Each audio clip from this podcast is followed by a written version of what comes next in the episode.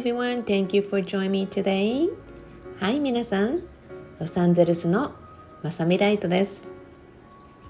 今日の完成トークはちょっとインスパイリングなお話をしたいなと思っています。はい。でもちょっとその前にね、その前にねって、まあね、あの先週はすごい暑かったロサンゼルスなんですが、今週結構ね割とちょっと肌寒くなってきてたんですね。なのでやっぱり朝は早い時間とかね夜空がまだ見えてたのに結構今週は、まあ、マリンレイヤーとか霧とかがあってねあちょっとやっぱ寒いんだなっていうような感じだったんですね。まあその中でも少しずつ少しずつ霧が晴れていくと太陽が出てきてでもう皆さん知っての通り毎朝の日課でね空を見てますから、まあ、一日中見てますって言いましたけど朝必ずサンライズの方向にね向いて空を見てよくね自分のその日のアファーメーションとかお祈りをするっていうのが結構日課なんですね。まあ、大体その時間帯いつも以前だったらねこのムンちゃんとかキリちゃんが出てた時間っていうのがあって、まあ、その時間帯って、まあ、大体7時とか7時前後なんだけどそういう時間帯ってやっぱり野生動物がまだ徘徊するので危ないのでいつも猫と一緒に出てたってのもあるんですよね。でそうするとねお散歩中のお友達とかが結構できるので今日もねあの今日もっていうか今日は久しぶりにハスキーのお友達を見て近所の方とねまたおしゃべりをしながら、まあ、朝いつものんびりっていう感じでね入ってくるんですけど、まあ、そんな私の日課って、まあ、このところっていうかね、まあ、このところで数日とかじゃなくて全然もうあのほとんど習慣になってるんだけど猫たちがいないからそのネズミがね庭にやってくるのが結構増えたんですよね。でまあ結構すごいビヘイビアってお行儀が良いネズミちゃんたちでまあそんなところで私はよく自分の果物の残りとかをね置いとくと必ず食べてくれてそうするとねやっぱりファーマーズのとかはよく食べてくれるんだけどお店のってなかなか食べないなとかねやっぱりあのオーガニックであっても防腐剤とか綺麗に洗ってるのにやっぱり浸透してんじゃないかな みたいなね思ったりとかするんですよね。まあ、そんなところでさつまいものね焼き芋をよく作るんだけどで焼き芋って甘いじゃない、勝手なイメージで絶対この甘いのは ネズミも好きだろうって言っていつも焼き芋のあの角の方とかはネズミに取っておくんだけども、まあ、主人なんかねうちになんかそのネズミに与えるご飯はないとかってよく言ったりしながらも私がやってるのを見てはそのまま黙ってどうせやめないだろううちのワイフはって感じでねあの見てくれていますがえまあ、そうしてね朝ちょっと過ごしながら、まあ、いつものね私のルーティンを知ってる人はもう私のルーティン知ってますよねいろいろやって、まあ、そこでね健康的に納豆を食べてたんですね今日の朝。でこの納豆のお話もちょっとしたいなと思ってで納豆ってねあの私沖縄でうちの父と母とか戦争を生き抜いてきた人たちでその納豆っていう食べ物を見たことがなかったのね。だから私が納豆っていうのを知ったのは初めてなんか小学校の時とかでテレビドラマとかで見てねすごいこの食べ物は 何だろうと思ったの。でそれで食べてみたいって。でもね父と母も食べたことがないでしょ。だからね買ってきたのはいいけどテレビを見て見よう見まねで一生懸命やるんだけど最初の体験が美味しくなかったの。でそこからねまあ徐々に大きくなるにつれてティーンエイジャーになってどうにかあの納豆を食べてみたいと思ったのね。でまあ栄養評価が高いっていうのも、ね、保険の時間とかで学ぶようになったしまあそんなところでね、まあ、子供たちはちっちゃい頃から食べ慣れているのでうちのボーイズはすごく納豆が好きなのね。そこでうちの主人とかアメリカ人は結構匂いが臭いとかって嫌いな人多いのね。そこでうちの主人に納豆を食べれたらいいのにねって話したんですね。で食べたくなくても少しはまあ少しはって少しは栄養評価とかちょっと見たら少し意識変わるんじゃないって言ってたら今主人がクラス取ってるじゃない？で取ってるじゃないって知らない人いるかもしれないけど取ってるのね。ベイキングクラスとかを取ってるんですね。で栄養のクラスとかそういうお勉強のあのクラスもあってそこでこの間何気に見たらあれ？納豆の勉強してると思ったんです。なぜなら栄養価の高い食べ物をプレゼンテーションするっていう課題が出てそこでもうたまたまその納豆の会話の後だったんでやむを得ず納豆を勉強して 納豆の納豆を食べない人が納豆のプレゼンテーションをやっていたので私は笑ったんですが、まあ、これ今何を言いたいかって言ったら栄養価の話と笑いの話もあるんだけどもあこの人がちょっとねこういう納豆の素晴らしさを知ったらいいのになって思うともうすぐにこんな課題が出てきて、まあ、宇宙のレスポンスってね大なり小なり早いのよっていうことを伝えたいなと思います。まあこの今日のインスパイリングのお話もその宇宙への呼びかけとかでそしてね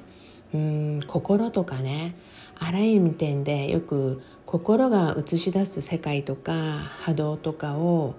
よく皆さんにご案内してますがそこに連携するようなお話なのでちょっとシェアをしていきたいと思います。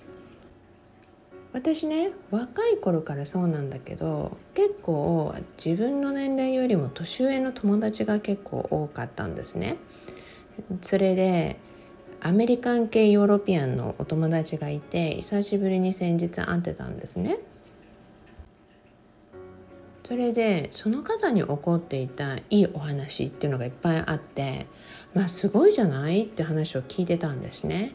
まああのすごくね彼女って運気がすごく下がってた時にたまたま本当に私を見つけてお友達になってってやってきた方だったんでそこから彼女の人生ってすごい2点3点ってしていった方でね私よりももう本当に一回り以上上なんだけどまあ、すごく才能のある方でね。でまあその彼女がね私ね友達にいつもまさみの話してるのって言ってもうまさみのおかげですごい運気が変わったしですごく前向きというかいろんな物事を見るようになったのっていう話をしてたんですね。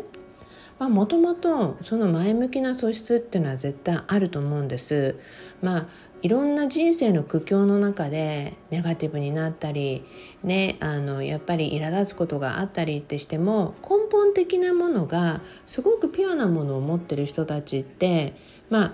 ブレることなくっていうかちょっと上でブレてもこの根っこがしっかりしているとねちゃんとそこに戻るんだなっていうのがあってね。まあそんなところからすごくなんかねもうびっくりするような2点3点するようなお話とかね。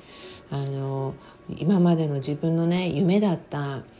デュアルセリズンってねあのヨーロッパのイタリアのねあのデュアルシリズンを欲しいなって。なぜならアメリカで生まれて、まあ、自分の先祖がイタリアからの移民ってこともあってねって。でまあそのヨーロッパの方に結構デュアルシリズンを最近取る人が多くてうちの近所の方もね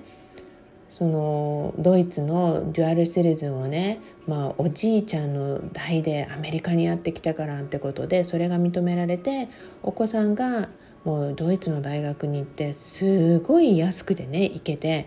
もうねすごいのっていろんな話をしてたんでいや本当に dual citizen の時代ってすごいなと思ってるんですね。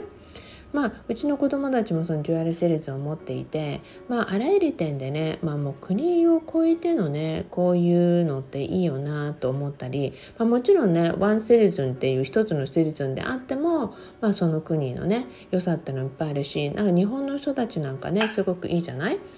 あのえーと、国民健康保険でしたっけ？なんかそのあるじゃない？アメリカはメディカルケアがすごい高いのででそういうそのベネフィットがいい国を求めてデュアルシリーズをもらいに行ったりする人たちは結構いてね。まあそのお友達もおじちゃんがそれを認められたので100万超える予算をねこの手続きのロイヤー代を僕が出してあげるから君らも以前欲しいって言ってただろうって言ってまあねあのそれでおじさんにお金を返すからってあのいいですって言ったけどもいやもう年を取ったらね使えるとこなんてそうそうあるわけじゃないしもう僕は裕福だからって言ってねそれでデュアルセレズンを取ったのっていう話をしてたんですね。まあそんなところからね彼女がいろんな話をしてる中でもう One of the biggest inspiration のお話っていうのところは ところはっていうかあのそのその時のね話題たくさん出てきてねもうあのもう今日のこの時間で全然足りないんだけどその中の一つもう一緒になんか泣いたお話があってねそれはねあの彼女がね働いてる職場ってあってそのバンクに働いてるんだけどそのバンクでねそのインターンシップとかボランティアの時間っていうのがあって高校生の子たちを受け入れるっていう時があってやったらしいんですね。でそれが最近の話ね高校生の子たちの面倒を見ていて彼女がねあの担当になった何人かのうちの女の子一人ですごい真面目にキビキビとボランティアで一生懸命やってる子がいて「あなたはどうしてこのボランティアをやろうと思ったの?」って聞いたらしいんですね。そしたらそのお嬢さんが